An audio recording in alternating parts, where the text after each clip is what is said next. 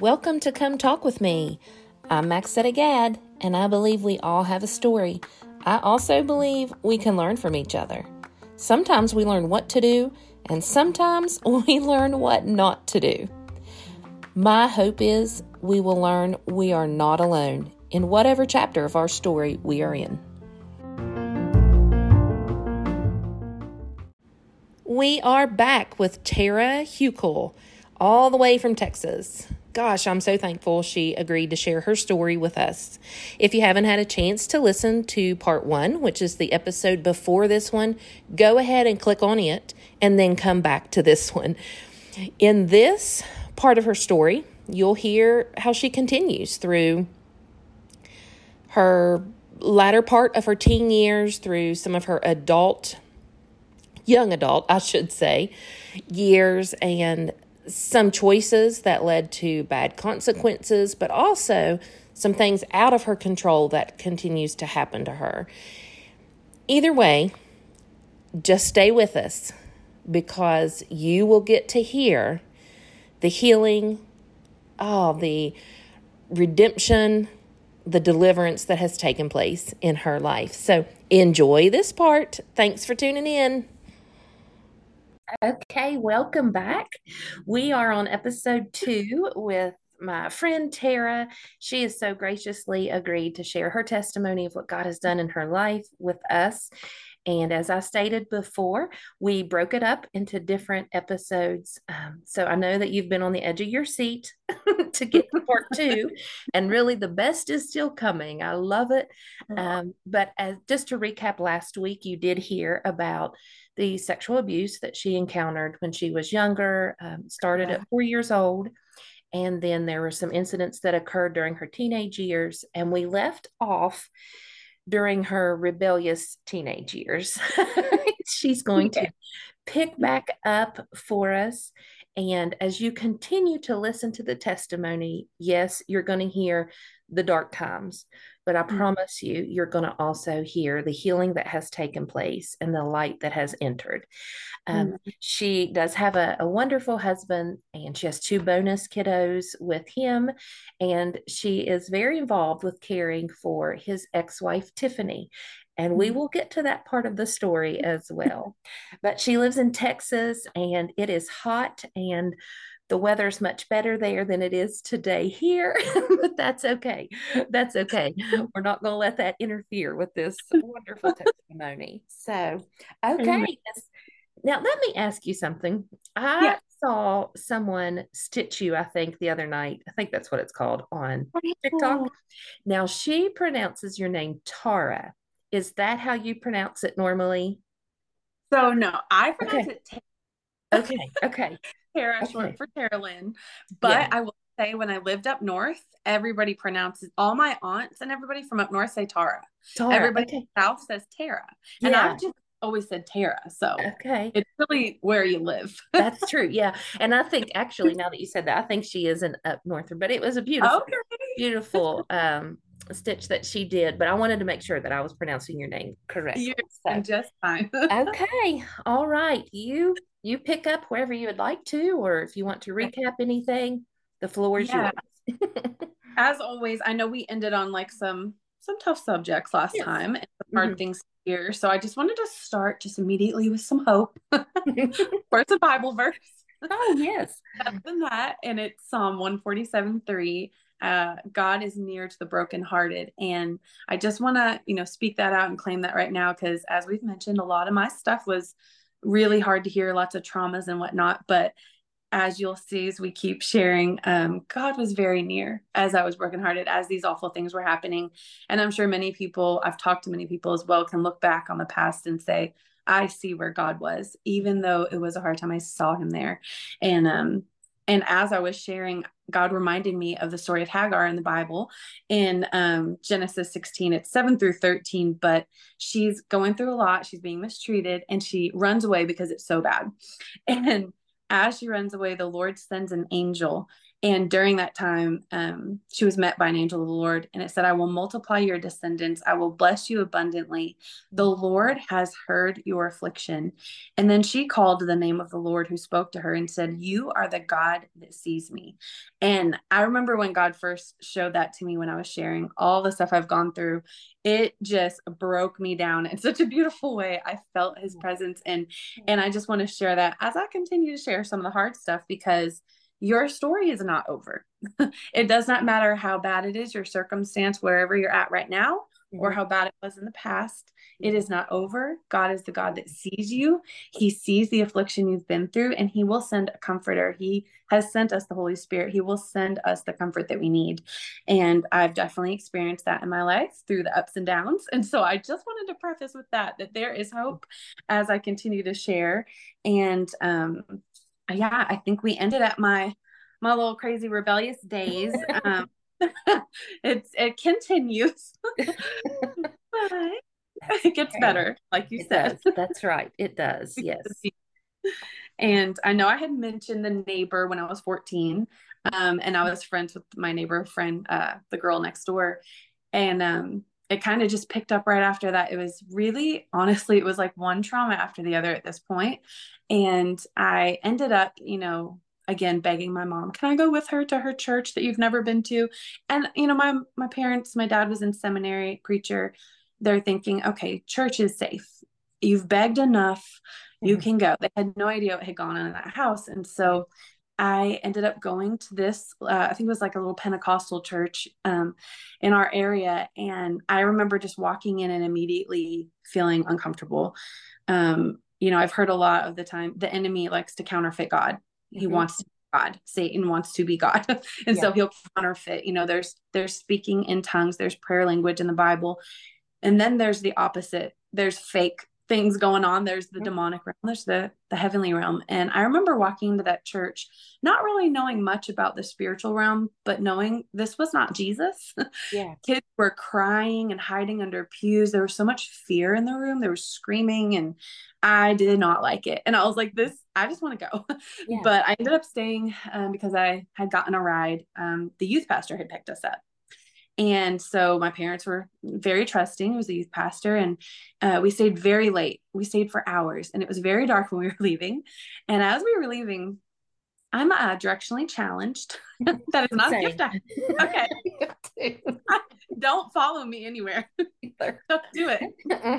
I'm always backwards to the right, to the left. Don't follow mm-hmm. me. Right. That's right. So directionally challenged. And I know that God was with me in this moment too. This is kind of a, a could be trauma moment where I saw the Lord protect me because uh, we left the church and the youth pastor just started driving us home. And I was with my friend, the female, and her brother.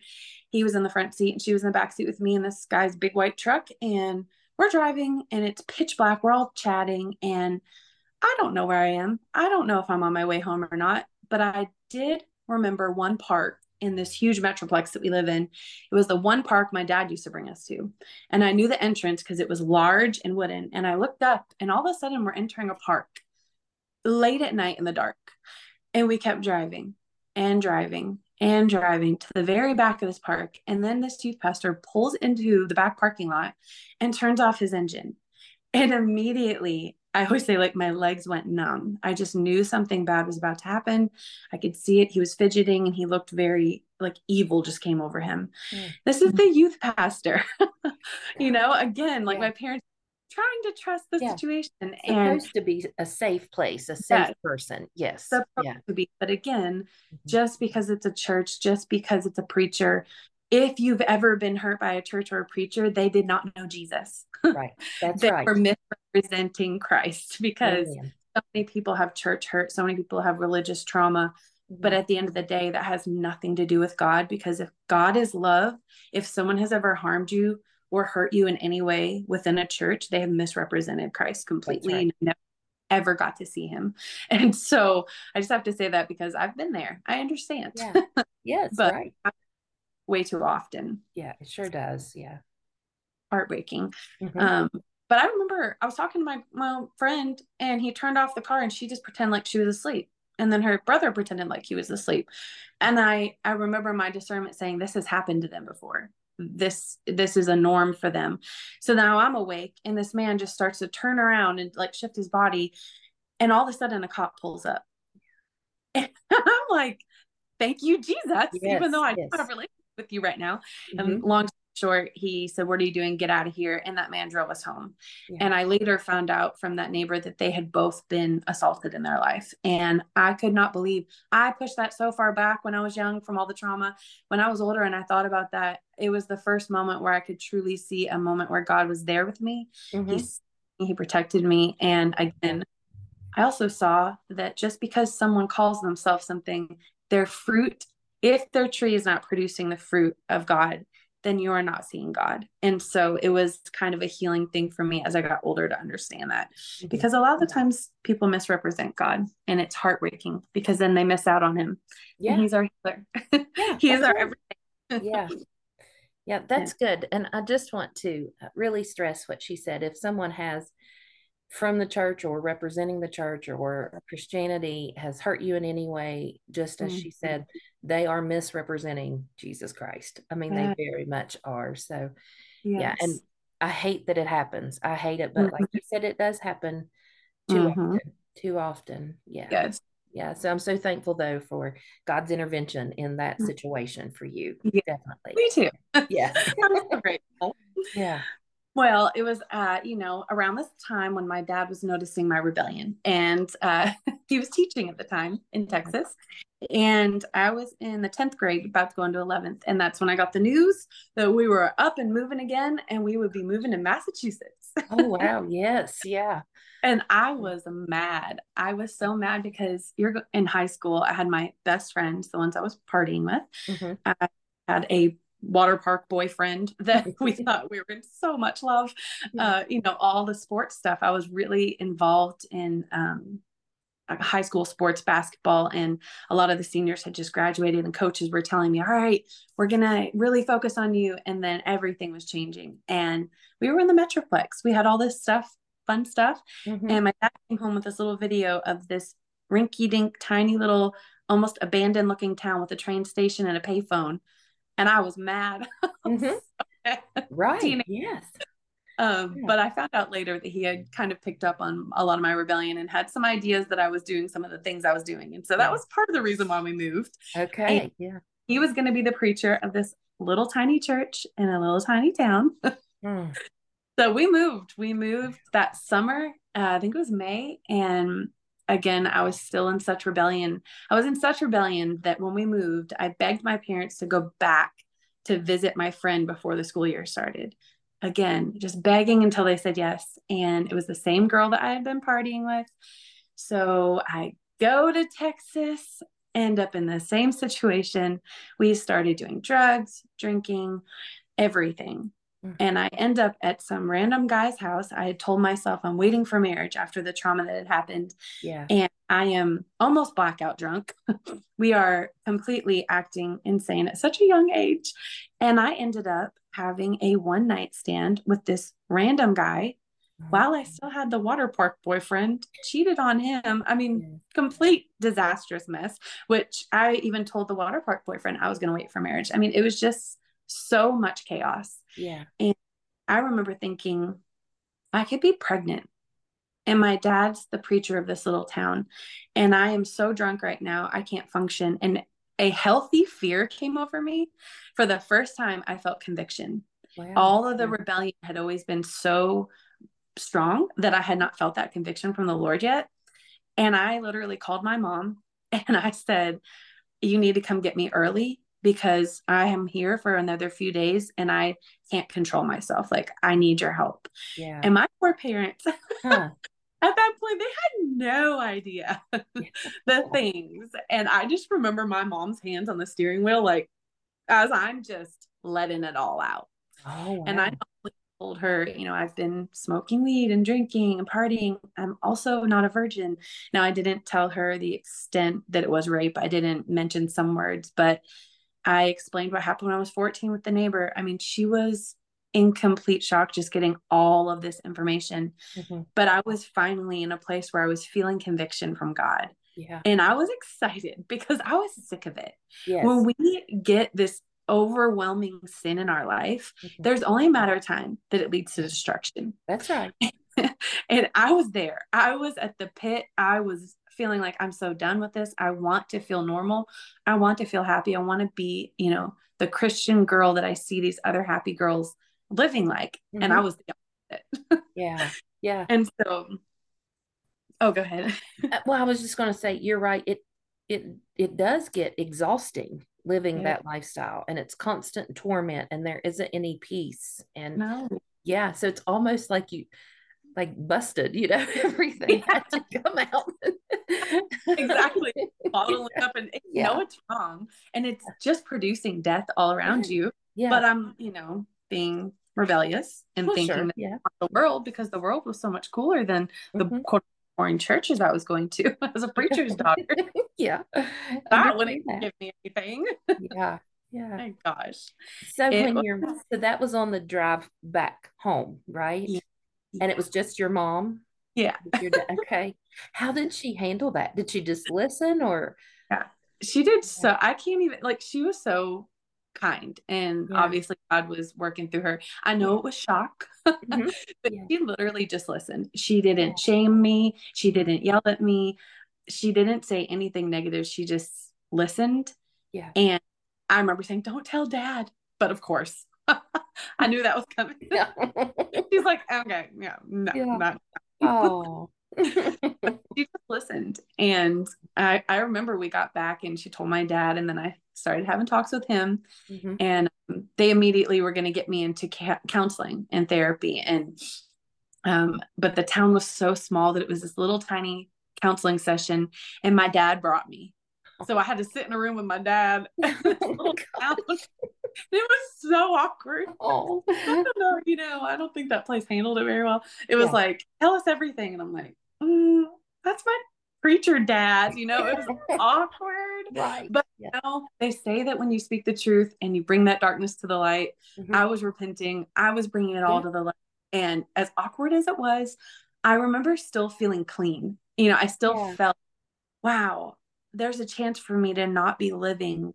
Like I mentioned before, when we feel so lowly of ourselves, we live up to that standard. We attract that. Mhm. I was living up to what I had been, you know, told about myself by boys and men. And also, when you're abused, you believe you're not worth anything. And then the enemy is a liar. Yeah. So, with all of that, I was living up to that. I was a Right. rebellious, you know, teen that wanted attention. And at this time, I was finally feeling like, wait, there's hope. Like, I could be a confident, happy, nor I just wanted to be normal. I wanted to be like the other girls Yeah. and happy people in general. And so I remember as awkward as it was, I was excited. Mhm. And uh, my parents bought me a book called Rachel's Tears. And it's about one of the girls um, who actually passed away at Columbine. She Oh, was one of the girls that um, they said, Do you believe in God? yeah. And in high school, she stood up and said, Yes, I do. And then lost her life. Oh my gosh, I could cry. It's Yeah. so insanely amazing. Mhm. And I remember reading it. My parents were, you know, very smart about handled this because, you know, growing up, we did have a lot of like sheltering and control. We were in like the religious um, era, they call it, you know, where like um, very, very controlled sheltering kind of homeschool life living we did for a while Uh-huh. and so we were very rebellious you know because of that and i just remember how they handled it like here's a book for you i know you've been you know saying you want to talk to god. Like they weren't forcing things on me. And again it was just one of those times where i felt the lord Mhm. and i hadn't felt that. But it was feelings. I know it was like the feelings we get and it was like this hamster wheel of like well now i feel good and now i'm acting good. Yeah. so now i can have jesus because i'm a good girl. Mhm. But that's the opposite Right. Yeah. that's the way that seems right to a man. We are used to having to please people for them to like us, do Mhm. good, love me enough, and I'll love you back. But that's the way that seems right to a man. The Bible says, which is the opposite in the kingdom. The kingdom, heaven, God is backwards. You don't work for anything. You are already loved. Jesus already died while we were sinners. Yeah. And it's just by believing through faith and by his grace that's already paid for. But I was just like, I'll be a good girl and then Jesus will love me and then I'll be a real Christian. and so I was on this hamster wheel that was just exhausting yeah. of feelings. I read a Jesus book. I feel these good feelings. and then I'm a good girl. Oh, but that mm-hmm. boy's really cute. Oh, but I want to go party. You know, like it was, ah, I know I'm not the only one. I'm a no. no, you're not. That's right. Same. So I've been myself. Yeah. Mm-hmm. That's not fun. That's right. That's right. Yeah. Yeah. Yeah. Not good. So then my parents, you know, after that, uh, became even more strict, which I understand now as a yeah. parent. I get that fear. Um, I mean, it was to the point where my dad would park diagonal facing the soccer field. And I was allowed to get on that soccer field and walk to the car. And I wasn't allowed to talk to anybody. I couldn't give girlfriends my phone number because they could have brothers, you know? Yeah and I get it. Like I had just told them the most horrific things happened to me from neighbors and people they trusted and mm-hmm. friends, brothers. But it was even more control and even more. We were butting heads even mm-hmm. more, and it was making me want to rebel even more. Yeah. and I started seeing a guy in high school, and wasn't even somebody that I was thinking, okay, I really want to get interested with someone. I was still telling myself, I'm that good Christian girl. This feels amazing. I'm a good girl. Now Jesus can love me and life can be great. Yeah. I have to be good. I have to act good. But he was very um, manipulative in the beginning, very, he could talk his way like salesman and we got very close very quick. And my dad did not like that and did not like him and he did not like my dad. Oh, okay. It just immediately yeah. not good. Yeah. And um it was not long before uh, i was hiding it from my dad that i had a boyfriend which i was not allowed and mm-hmm. all the things. And before i knew it our families were butting heads and especially my dad was just saying absolutely not. You know he was noticing we were getting very close. Yeah. um and he, my dad eventually gave me an ultimatum and said, It's him, and you have to leave this house, or with you break up with him and you abide by the rules and you stay. And the very it had gotten crazy. We were screaming, fighting at each other. I was running from phone to phone trying to call him. Drama for your mama. it is no fun. No. about how old I, sorry. Oh, Do you ahead. remember about how old you were? Maybe 17 or 18 yeah. or yeah, I was 17. Yeah. 17. Okay. Yeah. I remember because my boyfriend's mom was very scared when I showed up at her house that night that the pastor of town underage daughter was running away to her home. Yeah. Oh, and yeah. she was saying, uh-uh, she sent me right back. She was she like, you are not 18. She yeah. she wanted to. And we yeah. we went back and forth at first, but she was petrified. I was almost 18 and she was so scared that she was gonna get in trouble. Um it was just heartbreaking. At the time, I was in such like survival mode of all the trauma and everything. And ironically, this boyfriend felt like a safe place. He was a bigger guy, he was very tough, he was known in school. And to me, that was what I was seeking. I was seeking that in God. I was seeking mm-hmm. healing, peace, comfort, protection from God, but I was finding it in men. And he just happened to be the one, you know, to say he'd right. do it. And um, at the time, I did not even truly think about how it would affect my siblings, my younger siblings that were still in the home, I was in such survival mode that I was just like, I'm out. You know, dad's acting this way, mom's acting this way, I'm gone. And my dad told me, if you're gone, you have no contact with anyone in this house. And so it wasn't even like I could see my sisters or my mom. It was, you are cut off. That is the rule. Yeah. And um, at the time, I said I was kicked out. now that I'm older, I'm like, you made a choice to disrespect your parents. Yeah. you chose. Yeah. I called out all those years, but the Bible does not tell us to honor our parents if they're perfect. Yeah. Obviously, if your parents are sexually abusing you, physically abusing you, if they're asking you to sin, God trumps all. I always say that God trumps everything. And if somebody of any authority is ever telling you you have to sin, we don't have to follow that. Right. But we do have to honor our parents, even if they're not perfect. Yeah. That's and at point. the time, yeah. didn't have a relationship with God. And that was the last thing I, all I could say was, well, they were wrong. They're controlling me. They're handling this wrong. I am going to justify this. Mm-hmm. and now that I look back, I, I, literally write my parents, especially like my mom, because me and her butt heads a lot growing up. I literally write her a I love you sorry note like every Mother's Day. You were the best mom. I was so rebellious. I love you so much. like every year, I'm like, I cannot believe it. Yeah. so y'all, there's hope out there. Parents, yes, that's right. there's hope for your your crazy, wild, prodigal teenager. oh, oh gosh. Yeah. Yes. Wow.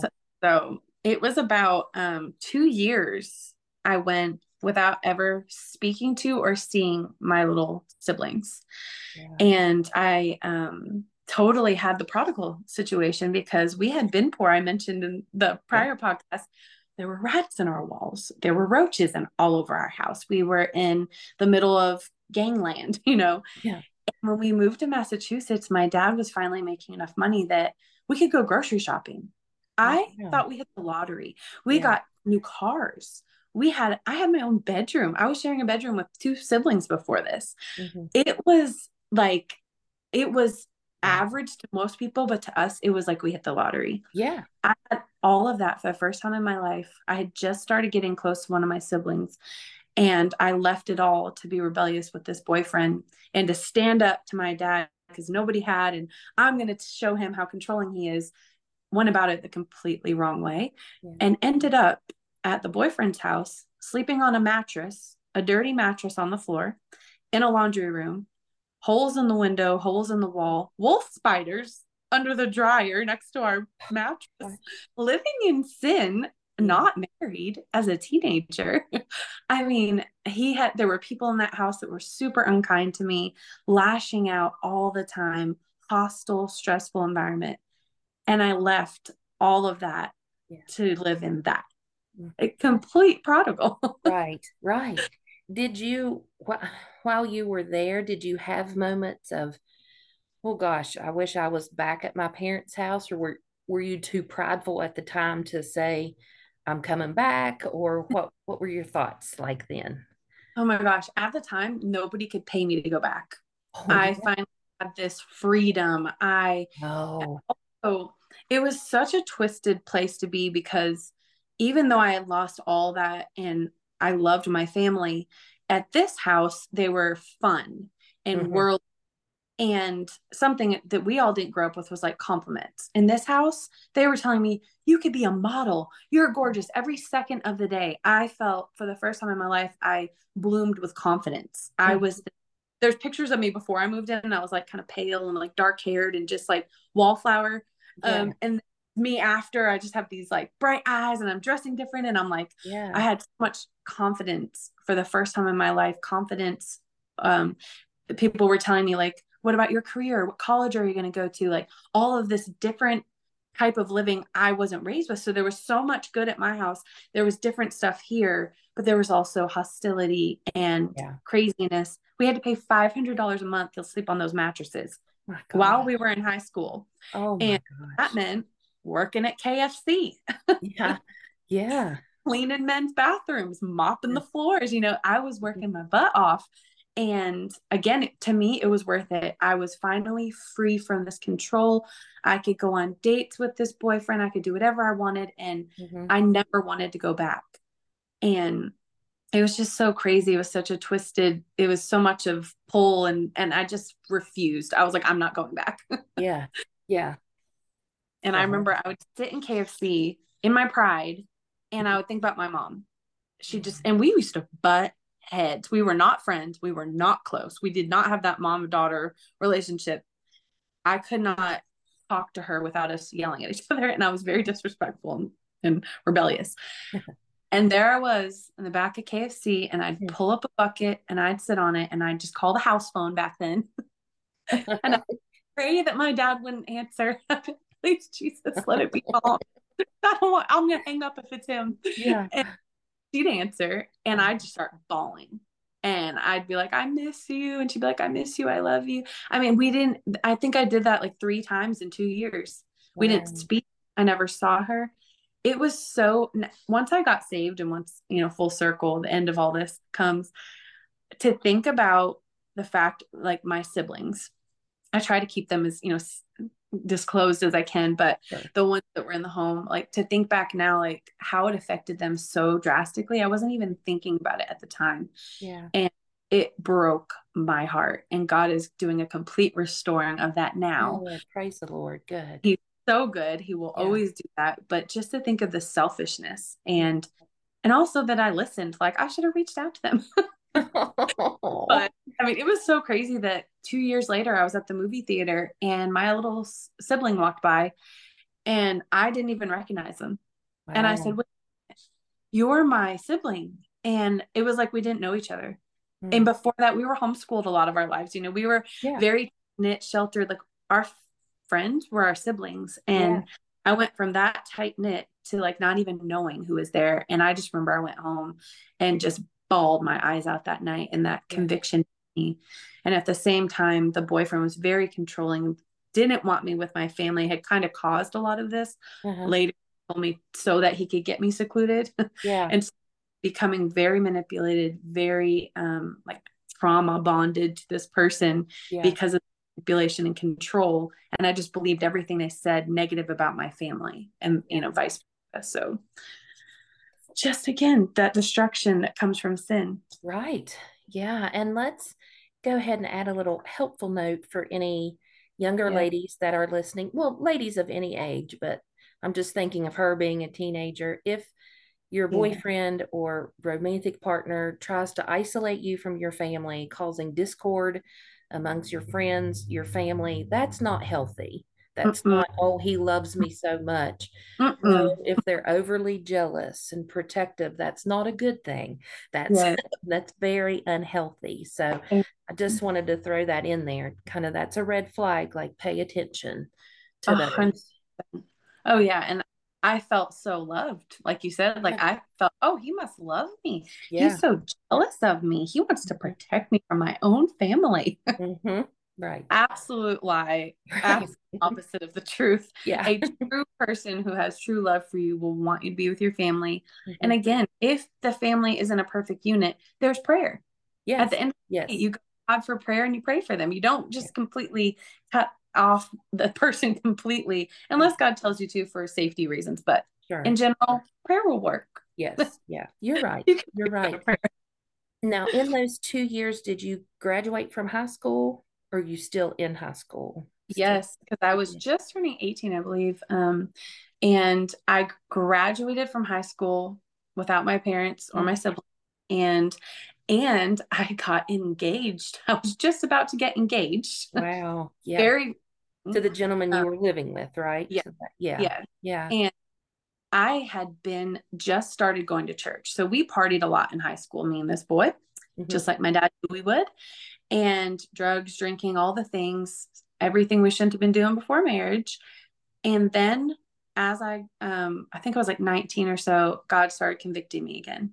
Mm-hmm. And I truly wanted to, again, be that good Christian girl, just that pull again, that hamster wheel. And we found a church and we started going. And I remember that conviction started to come, and I began to feel the peace of God. I began to feel his comfort. I began to, to pray again and just kind mm-hmm. of try to to him, even though I didn't really know him well. And it was about that time that one of my siblings called me, and I'm just sitting in my little apartment, mm-hmm. and the phone rings dad's about to call. It's good. Pick it up. Click. and I'm like, my heart is beating so fast. I was gonna pass out. like, huh? No, and I'm just alone because my uh, boyfriend at the time was working, and we had our own place now. And I'm just sitting there all alone, petrified. And I remember the phone rang, and my dad and I like were butting heads so much too. And so I just remember thinking, this can't be good. It's been two years. And he said, Hey. And I said, Hi. And he said, Okay, well, I just got back from a men's retreat. Now, granted, he's a preacher. He had gone to this like preacher retreat. Yeah. He said, I met a man there and he told me about his daughter named Sarah and how pretty much almost the same situation happened. But God convicted him and said, Don't ever kick her out of the family. Like, this is your family. You don't ever do that mm-hmm. go after her. And um, he said he talked to me and he said what I did was wrong and how I handled it was wrong. And I don't want you to not be able to talk to your mom or your sisters or me. And I'm sorry. Wow. And I think that might have been the first time I ever heard my dad say sorry. and I was shocked. Yeah. I hysterically bawling. And I said, Thank you. I forgive you. I'm sorry too. And God just restored it. Wow. And I remember he said, Well, you all want to come over um, this week and see your mom and sisters and and he can come too. And I was in shock. Miracle yeah. from God. it had been years. Yeah. I was so thankful and so excited. And then the boyfriend got home and he was immediately scared and intimidated and tried to make it all end.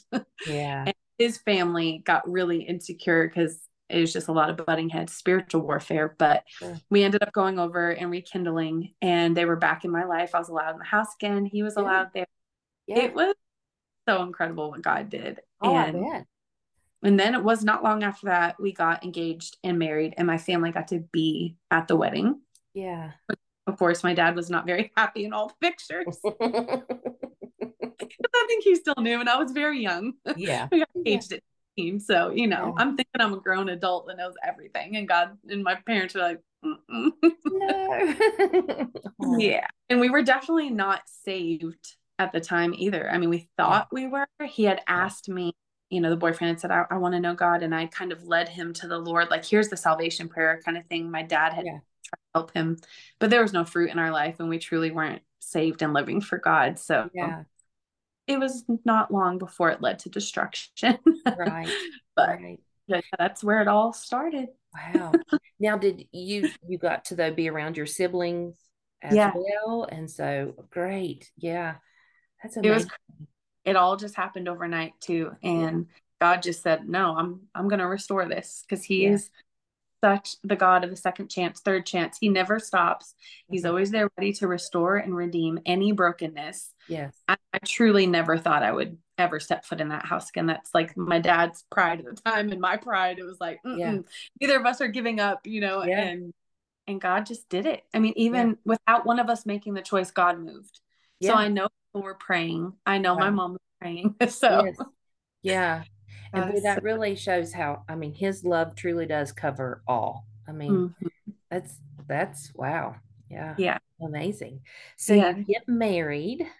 Yes. You're 19 and you guys are still living in that same area as your parents is that correct? Yeah yeah we stayed there for a while and then we moved back to texas. Okay. And yeah and so there were a few boys before him and then as we were married towards the end like we broke it off and then I dated, you know, around as well. Mm-hmm. Um, and so I, as I share, I shared a lot of it on TikTok. I said, okay, how am I going to do this, God? Because people know the timeline of my life. They know the before him, they know the during him, they know the after him, they know those guys, they know him, you know. So I'm trying to always honor people. I always sure. want to honor when yeah. I share the bigger stuff mm-hmm. because I have forgiven everyone in my life that has ever done anything. I give forgiveness very freely because I know I needed it. Yeah. And I know that God can heal anything. And so as I share things um, going forward, it's kind of bounced around. I've just kind of taken some of the harder parts of my life mm-hmm. and really on a time frame, it's just going to be a grouping of some of the hardest stuff that I've walked through. Yes. And the reason I I really felt the Lord saying to share in such depth of the really awful things is because when I've shared smaller thing, you know, smaller things in the world's eyes, people have come up to me and said, "Oh, well, that's why you're healed because you haven't gone through this like I did." Mm-hmm. And this is the kind of thing that PTSD and all these traumas can't be healed. Um, so I'm glad that was healed in you. Mm. And I have no idea the things that I've been through. Right. the depth yeah. of the abuse and the things I've been through. And when they hear that, it's shocking at first because of the joy, because of how healed I am. Nobody can see that in me. Um, and that's why I want to share because if God can do that in me, he can do that in anyone, right. no matter how horrific the situation you've ever been in, whether it's physical, mental, verbal, sexual. Yeah. I have walked through so much and I'm I share it to let people know there's hope. Mm, yes. And yeah, God yeah. can do it. And it and it definitely reminds people that nothing is too big or too dirty or yes. nothing's beyond the reach of god you know so yeah. No i, I think it's wonderful. done, or whether it's been done to us because some people that's right. the shame and like they can't be forgiven because they were the abuser as well. Mm-hmm. but no matter what side you're on if mm-hmm. we repent we go to God, we humble ourselves, and we ask for forgiveness, and we just invite Him into our lives, and and through faith and grace, receive Him. God will heal and change everything, yeah, no matter what. Right. yeah, that's right. Thank you for saying that. Yes. Yeah. Sure. Amen. Mm-hmm. Amen. yes. Well, okay, so I hope you're ready y'all buckle up. Oh my gosh. And remember, it ends well. It ends well. That's right. So well. And actually, she, just to throw this in, I don't know if you shared this on the first episode or if this is when we were talking off of the recording, but she shared with me she is so healed that when mm-hmm. God prompted her to share her testimony, you had to ask him to bring some of it back to remembrance. Is that correct? I mean, yes, or yeah. I have to watch when I first told it on TikTok, uh-huh. I had to remind me, and now I have to watch the TikToks to remind me of yeah. a lot of the stuff. And I have a great memory. Yeah. Yeah. I'm known for my great memory, and I still cannot remember a lot of it. And it's not that it's been suppressed because I've talked about it to everybody. Mm-hmm. It's that it's gone, it's healed, and it's it's like watching a movie of someone else because I'm so healed by God. Yeah. It doesn't hurt to talk about. It's not sad. There's no triggers, there's no flashbacks. It's just what happened then and who I am now made whole in Christ. Yeah. It's amazing. And I want everybody to have that. That's why yeah. I share. I want everyone to have the peace, mm-hmm. the joy, the healing that I have coming from everything yeah. because yeah. Yeah. Yeah. Wonderful. Okay. I didn't mean to interrupt you. I'm sorry. oh, no. I'm catching up on my notes. That's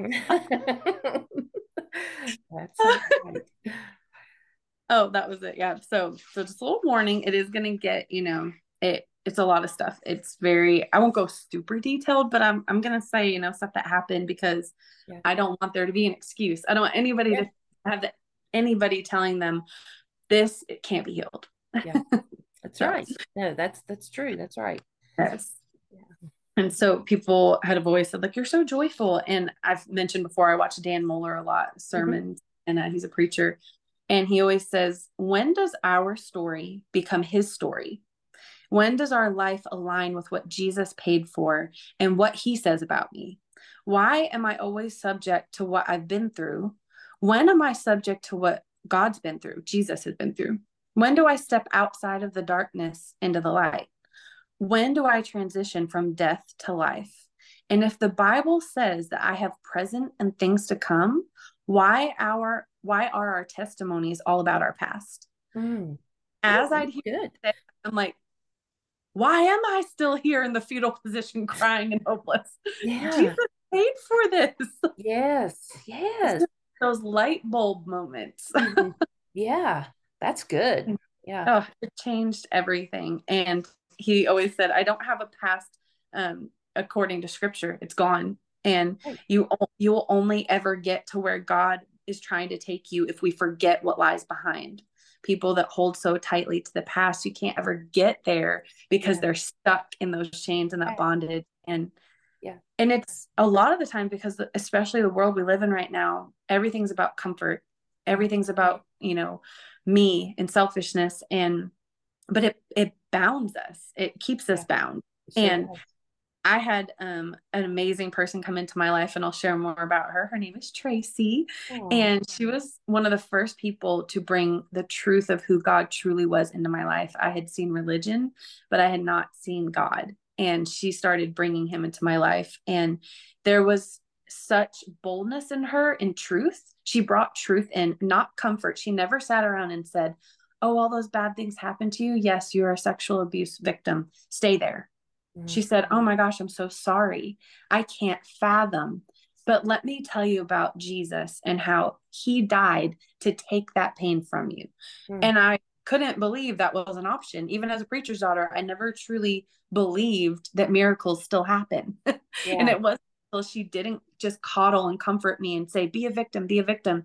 She was like, no, there's so much better out there. Like, mm-hmm. I want have a great, fulfilling life without all this PTSD and all this sadness. And yeah. and it wasn't until then that I truly got free from all of it. Yeah. Um, and that's unfortunately where a lot of the world lives is right there where we stay there. We stay yeah. what happens. Mm-hmm. You're right. You're right. And when we, mm. you know, when we accept Jesus, he's very plain that we do become a new creation. I mean, we are completely new. Yes. Yeah. yeah. Point where you forget the past. Like I know that's, you have that's, to watch your TikToks to remember what yeah, happened. That just is that's that's the true freedom of Christ. I love it. Oh my goodness, that's awesome.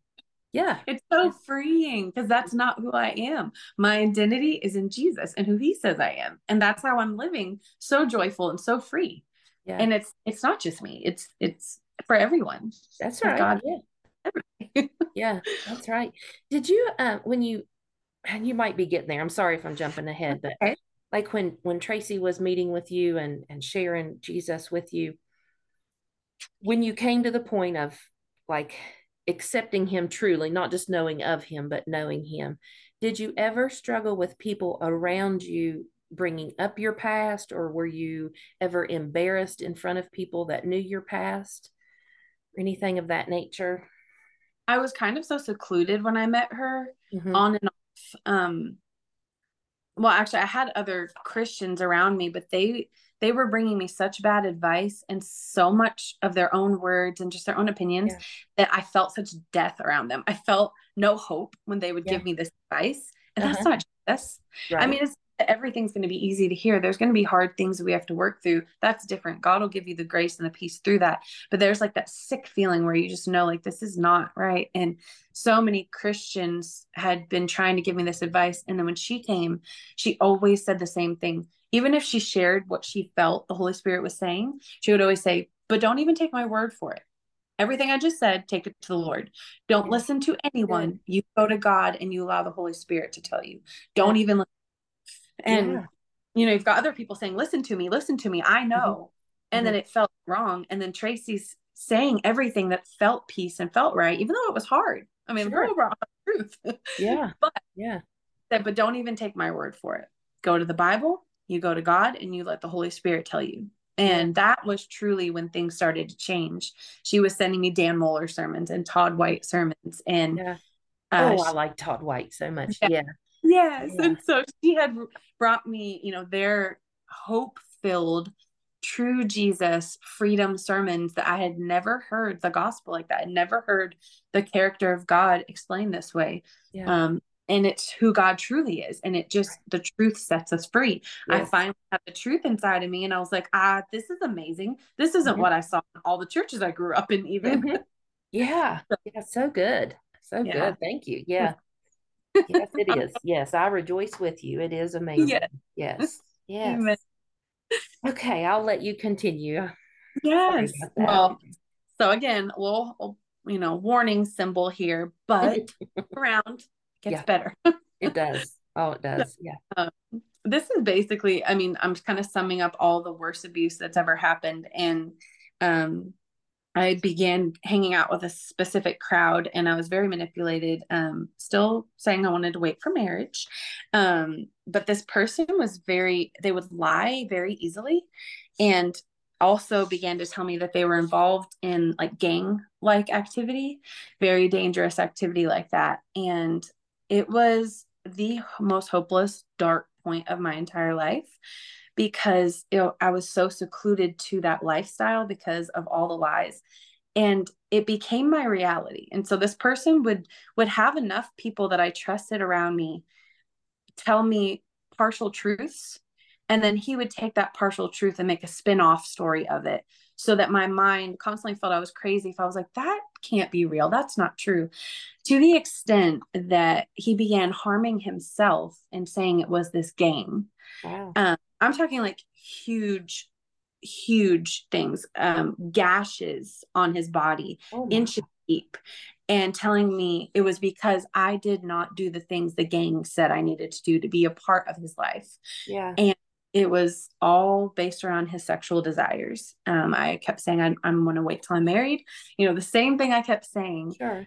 And he literally began to lie and and harm himself and it caused the most stressful scary life ever. I was such on high stress all the time. It even involved some of my siblings hearing about some of this stuff throughout my life um, that stressed them out as well in my family. Um, but it was so real. It was so real to me at the time that he was going to die at any time and if I didn't do these things, and he'd even watch documentaries that kind of mentioned situations like this and say, see, this is what's happening and show me. Yeah. Um, because I would start getting the idea that this can't be real. This is crazy. And he would just talk me out of it. And it continued for so long. Um, horrific abuse. Um, he would take me, we um lived near like a park with a lot of trees, and he would drive into the park into the back of the trees and he would rape me, um, force me to do all sorts of sexual things. And um, he even sodomized me um, many times, excruciating pain. All, if I don't do this, he's going to die. And so I'm, you know, constantly crying and stressed and just mind blown. This is my life right now. Mm-hmm. How is this reality? But as I'm fighting back and as I'm saying, this doesn't make sense, I, I'm not going to do this anymore, more wounds on him. I will die if you don't do these things. Don't you understand? They will kill me. I, I mean, I can't even like fathom it now. Yeah. I'm like, how, how did I stay there in that situation for so long? It was constant, yeah. constant abuse. I was in the most hopeless situation ever. I remember I would drive into parking lots and I was suicidal and I didn't want to live anymore. And I just remember seeing happy people and being like, how come they have a good life? How come that person's smiling? Like nobody knew what was happening to the depth of this. Not one person any idea because I've just put a smile on and just like when I was four and 14, nothing happened. You know, yeah. it was that grooming from a young age that, you know, once something bad happens to you, again you just kind of shut your mind off yeah. without jesus yeah. and you just oh you believe that's what you're worth so mm-hmm. you stick around those people more and more and i just began to attract the worst people that wanted to harm me and it was such a spiritual battle i know for sure mm-hmm. um, but it literally went on all it was all the time all the time that was my life if say we were going to go on a date we were going to go to the movies i would have to do something or be forced to do something before we even got out of the car, before I did anything. Yeah. I could not go anywhere. I could not have a normal life. And it was so heartbreaking. And again, it's like I look back and I'm like, I don't even know that girl. Yeah. Nowadays, I'd be like, Sir, you are twisted. You need Jesus. Let me lay hands on you. Let me tell you about Jesus. Like, but yeah. then I had no worth. I did not know the Lord. And it was truly the most hopeless, dark time of my entire life. Oh, yeah. Wow. Now, were was this gentleman acting in the position of your boyfriend at the time or just a, yeah oh yeah, yeah. definitely I mean, very like you belong to me like that's the okay. thing i attracted men that were like you belong to me yeah. but when they you know but they weren't very loyal yeah yeah it's that it's that sick it's that thing on the forehead i have been abused come hurt me you know that yeah that's right. We talked about that. Yeah. Yeah. We attract what we believe we are and yeah. we live up to what we feel like we are. Mm-hmm. And so I only would attract and choose these people. Not even, I wouldn't choose the abuse, but I would choose people that were not going to treat me well because I was so used to that. And I didn't believe I deserved any better. Yeah. I thought I was the most disgusting human on the planet and attracted people that knew that, that knew I was vulnerable. Yeah and yeah. it just it continued i mean from the age of four throughout almost my entire life yeah. i don't know there was a time without abuse extreme abuse yeah. it only got worse as time went on mm-hmm. um oh. there was a man that um after this time frame even um heard of all the abuse i ended up sharing all of the abuse i had been through and I was working full time. I was working so much. And this person said, Well, you can trust me and I want to be here for you. Said they loved me and said, um, I know you're working full time. I'm going to find an online counseling schedule thing for you while you work. Found me all the information, sent me all the the website I read through the webs. There was a website. There was a sign up. There were multiple people's names.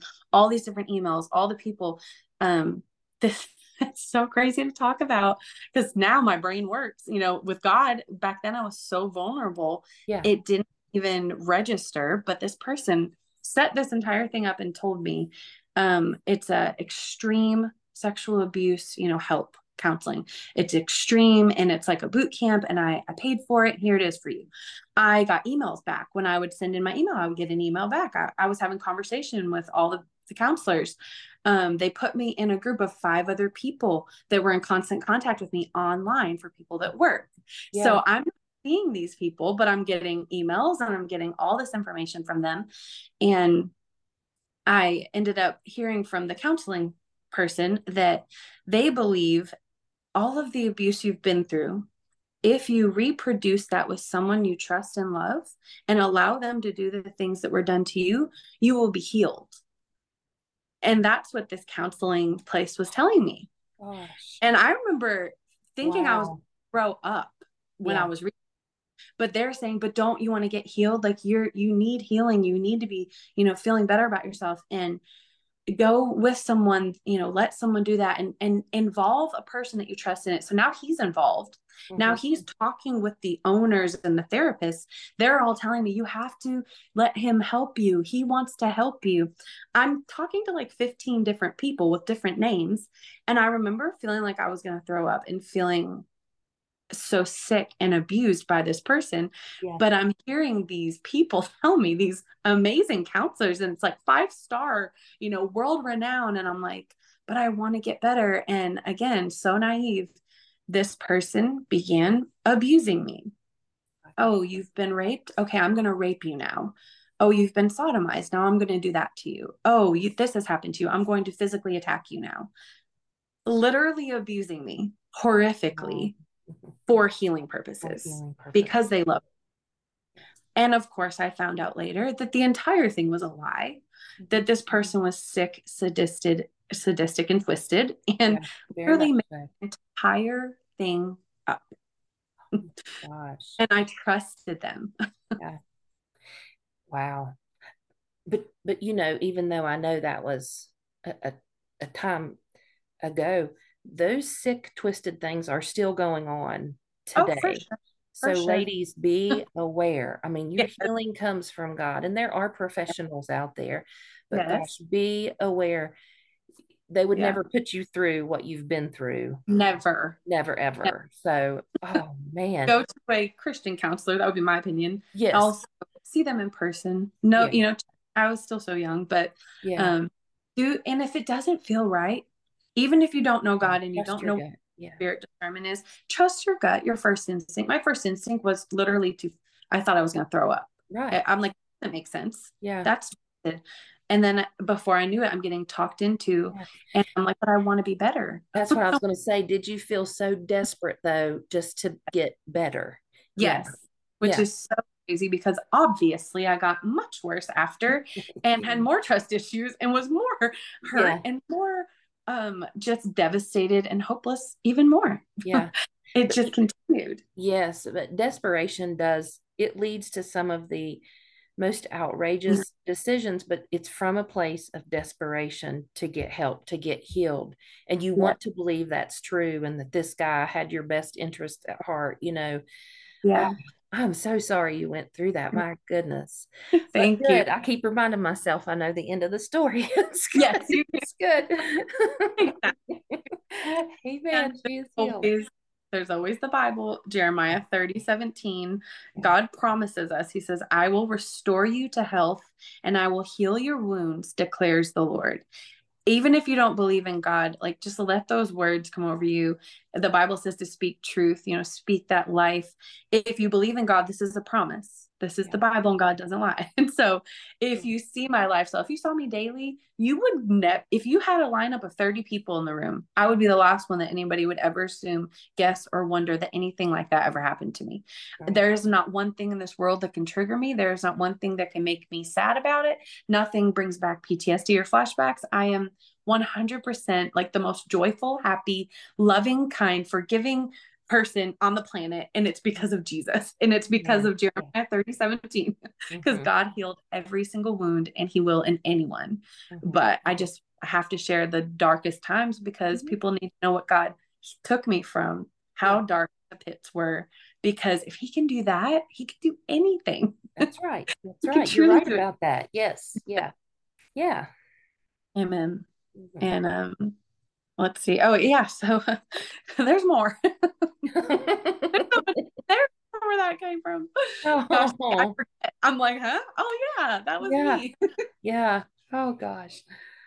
That's that's wild. But um yeah. You you have been completely restored though, completely healed. Yeah. Amen. Okay, Amen. go ahead. I'm sorry. I didn't mean to oh, no. off track. It's amazing. Yeah. Uh, and so there there was a whole nother aspect and time frame of my life um, when another a person a man um, was telling me the awful things he had done. So it was holding a lot of his shame as well um, saying he had harmed people. He even told me at one point he might have killed someone. I mean again the stress that that brought in my life of yeah. a minute like now i'm very i'm like with you i'm close to you and that's scary. And yeah. and I think that was a lot of lies and ways to keep me with them. Like, don't yeah. go against me because this is the person I am, but I don't know. Yeah. Uh, I'm not quite sure, but it was a terrifying place to be again. And I had finally kind of moved on and felt like life was going good. Um, not at all with Jesus, but I was having friends and we were going out partying and drinking, socially drinking, you know, nothing, nothing crazy, right? Mm-hmm. Um, but opening all the doors to the world again yeah. and just wanting to be in the world because I had no hope, no joy, no healing. And if I could cover up the past in any way that I could, whether it was shopping or friends or drinking and going out, I was doing anything I could because the pain was still there. Yeah. And so we began just socially drinking and going out. And I, I never liked drinking. I never liked alcohol. I would much rather have a, diet Dr. Pepper any day. Yeah. but I enjoyed not having to think about things and not have to remember the memories and flashbacks and the PTSD that were there mm-hmm. before. And and this guy I was with began to completely take advantage of getting me drinks when we were out. And so many times after we would go out, I would wake up not remembering anything from one point on to the next day. But I remember I'd wake up with bruises and I'd wake up, you know, naked or hardly dressed. And we were being together, but I did not remember anything past a certain part of the night. And I remember just feeling groggy. And then as time went on, I started to feel crazy because I was having these little flashbacks, these little pictures of coming home, being thrown in the tub, clothes being ripped off of me, forced to do sexual things, things being forced on me, and uh, getting thrown around and falling in the tub, and my hair being pulled. And I'm having these moment to moment little flashes that I know were true um, in the blackout, you know, drunkenness, and thinking, well, I didn't drink that much. I only drank a little bit. Everybody, nobody, I'd call and text friends, did anybody get sick last night? No, we didn't drink that much. And I'm thinking, how is it every single time we go out, we all have a drink, two drinks, and I'm blacked out for a 24 hour period and waking up bruised and hurting with these really scary flashbacks. And time went on and on and it kept happening and kept happening. And they were telling me, like, but no, that's crazy, you know, all the things. And over time, um, eventually found proof and found out that um, he was either drugging my drinks and or getting quadruple shots mm-hmm. four or five put into a small drink um, without me knowing because i didn't drink a lot and i just thought all drinks tasted nasty uh-huh. um, i had no idea yeah. and he admitted that he was you know raping me and forcing me and being rough with me and to the point where we were driving home one time and i remember crying and screaming, I'm going to throw up. And he was still grabbing my hair and like forcing me to do things in the car. And a cop pulled up and a cop said, What is going on? And he said, Oh, she's just drunk. And the cop let us go. And I remember these flashes of moments that didn't make any sense. And again, more abuse. It just kept continuing yeah. throughout my entire life. I could constantly look back and say, When have I had a time that did not involve involve some type of abuse? And I couldn't And then it was, well, there's something wrong with you. You're picking these people. You're just a mess. And again, go out and find somebody else that's going to treat you that way because you don't deserve any better. Yeah. Gosh. Once again, back into that cycle. And yeah. it's so bad. You become promiscuous after more abuse. You become searching for what has happened to you. And it just continued. It just kept continuing yeah. over yeah. and over. Oh, gosh. You just keep almost just looking for that love and that peace. Yeah. It's just you go back to the same type of men or people because really that's all you've known. I mean, yeah. you know, that's who you've ah, been yeah. around and yeah. Wow. You go for what you're used to and yes. what you deserve. you believe in. It. Yeah. Jesus. Yeah. Um, right. And I just remember um time it was just person after person living with a guy and I finally said, I'm not going to do anything. You know, again, that moment, like I'm, I'm saving myself. And he'd be like, no, I don't want you to move out. We just won't do, I, will honor that. I'll honor that. You can trust me. I'm not like the other people. And I'd say, oh, thank you so much. And before I knew it, I'm standing in the shower and I'm looking at the wall and dust is coming off the wall and a drill head's coming through right about waist level. And I my stomach dropped again. And I go running through the long bathroom, open the door, look around. This man is sitting on a chair, drilling a hole into the shower to watch me.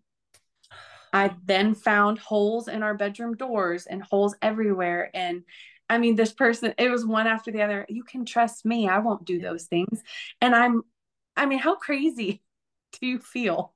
You see this person you trust and you want to be with, they're telling you they love you, and you're in your shower and you, you your eyes are seeing something crazy. I mean, it was a situation like this one after the other. It was the craziest time of my life and it was horrible. It was just seeking and it was crying all the time.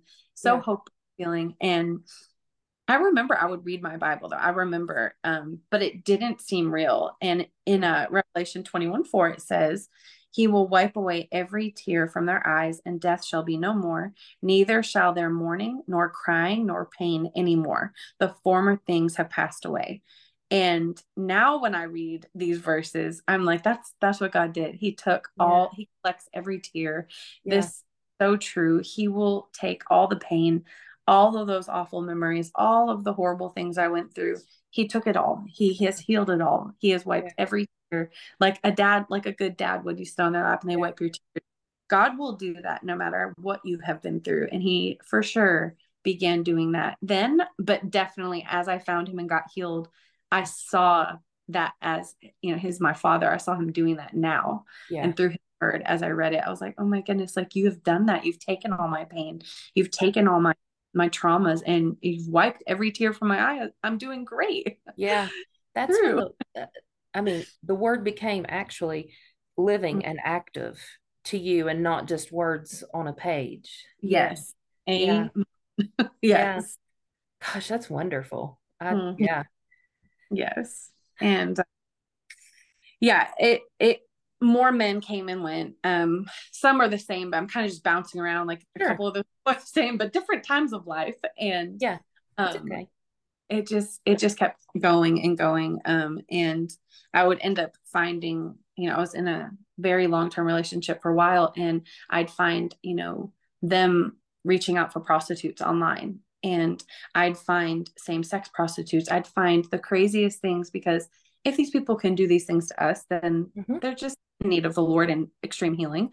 Yeah. Um, and it would turn into a huge fight. They'd delete everything, call me crazy. And I just remember living for so long, um, so angry yeah. because you pent up all this anger of I know I know this can't be real. I know this person's lying. I know this yeah. is happening. I know I don't deserve this, but you don't know what to do. You feel so trapped. And yeah. I really did. And I remember just feeling so hopeless because of the lies.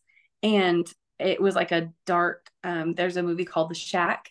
And uh, one of the scenes, the man has just gone through the worst situation ever. He's just hurting and he's in a boat and the water all of a sudden becomes black and like tar and then the boat just starts filling with this blackness and sinking and i remember living that way with all of this abuse and with all this going on in my life constantly feeling like this black dark hopelessness just over me and sucking me down yeah. and in the movie jesus um, says just look at me look at me, just look at me.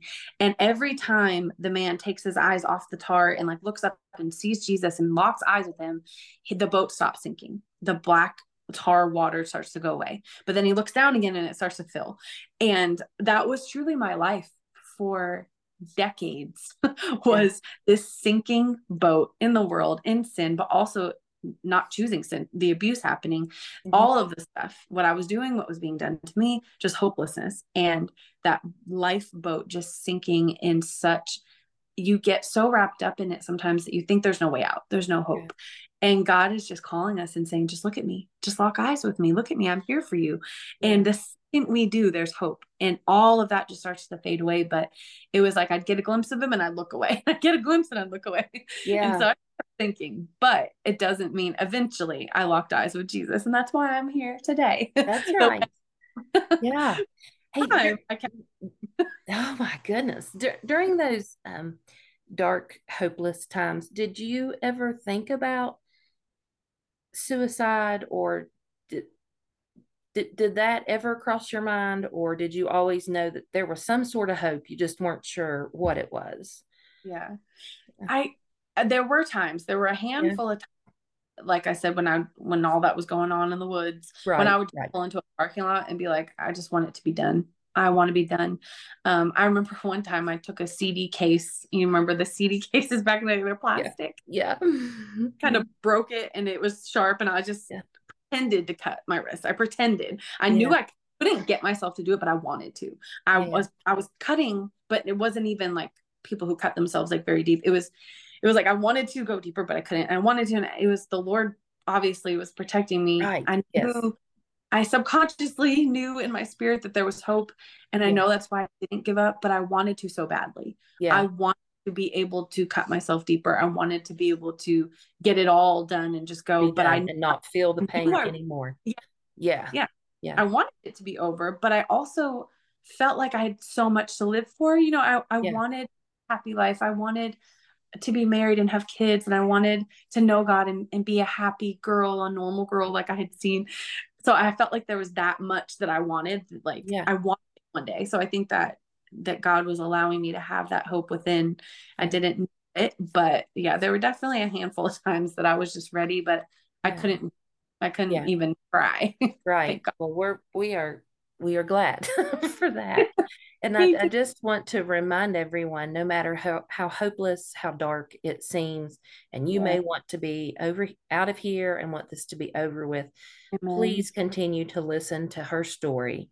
And um, you can see where hope enters in and where healing takes place. And she's yeah. not in that same place anymore. So please just continue to listen and stir up hope that it's mm. not always going to be that way. Yeah. Amen. Yes, sure. Amen. I'm yeah. so thankful. I mean, my gosh, I always say all the time, I have so much life ahead of me. I feel like mm-hmm. when you hear money, it's like a whole life. But yeah. now I have a whole life. Like I have all yeah. this life.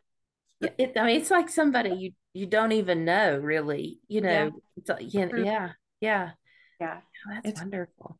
That is so good. Yes. What is your thoughts? Do you want to continue here, or is this a good stopping point, or what's what's your thoughts? Um, I think it's a good stopping point just at where we're at. okay, sounds good. Sounds good. Yeah. So um, thank you so much, Tara, for sharing with us. And um, I want to encourage everybody to stay with us. This is episode two. We've got more coming. And believe it or not, there's even some more um, tough stuff that she deals with but hope is coming. Just wait. We're almost there, you know. So she is there, but I mean, just in the storytelling um, process. So please stay with us. Thank you so much. Again, if you find yourself in a place of hopelessness, reach out to someone, reach out to me. If you have gone through something that she has and you want to get a hold of her, you can mm-hmm. contact me. I'll get you to her. And also, her TikTok handle is Tara Lynn, T A R A L Y N. Is that correct? Yes. Okay. And watch her TikToks, but don't get ahead of us now. You want to hear the rest of the story here. Yeah. But she does offer so much hope. So just know that whatever you're going through, it is not too big for God. It's not. Amen. You know, Jesus died for you as well. So, okay, wonderful. Let me go ahead and click us off here. Yay. All right. We'll see everybody next week.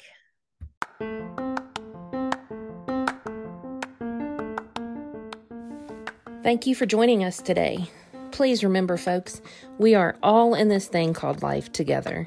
We may be in different parts of our story, but maybe, just maybe, by hearing from others, we will be reminded we aren't alone. If you are enjoying this podcast, please give it a follow and please feel free to leave a five star review wherever you listen to it. This helps others find the podcast and it sure makes my heart happy. You can also find me on YouTube at Maxetta Gad with new episodes each Wednesday. Let's do it again next week.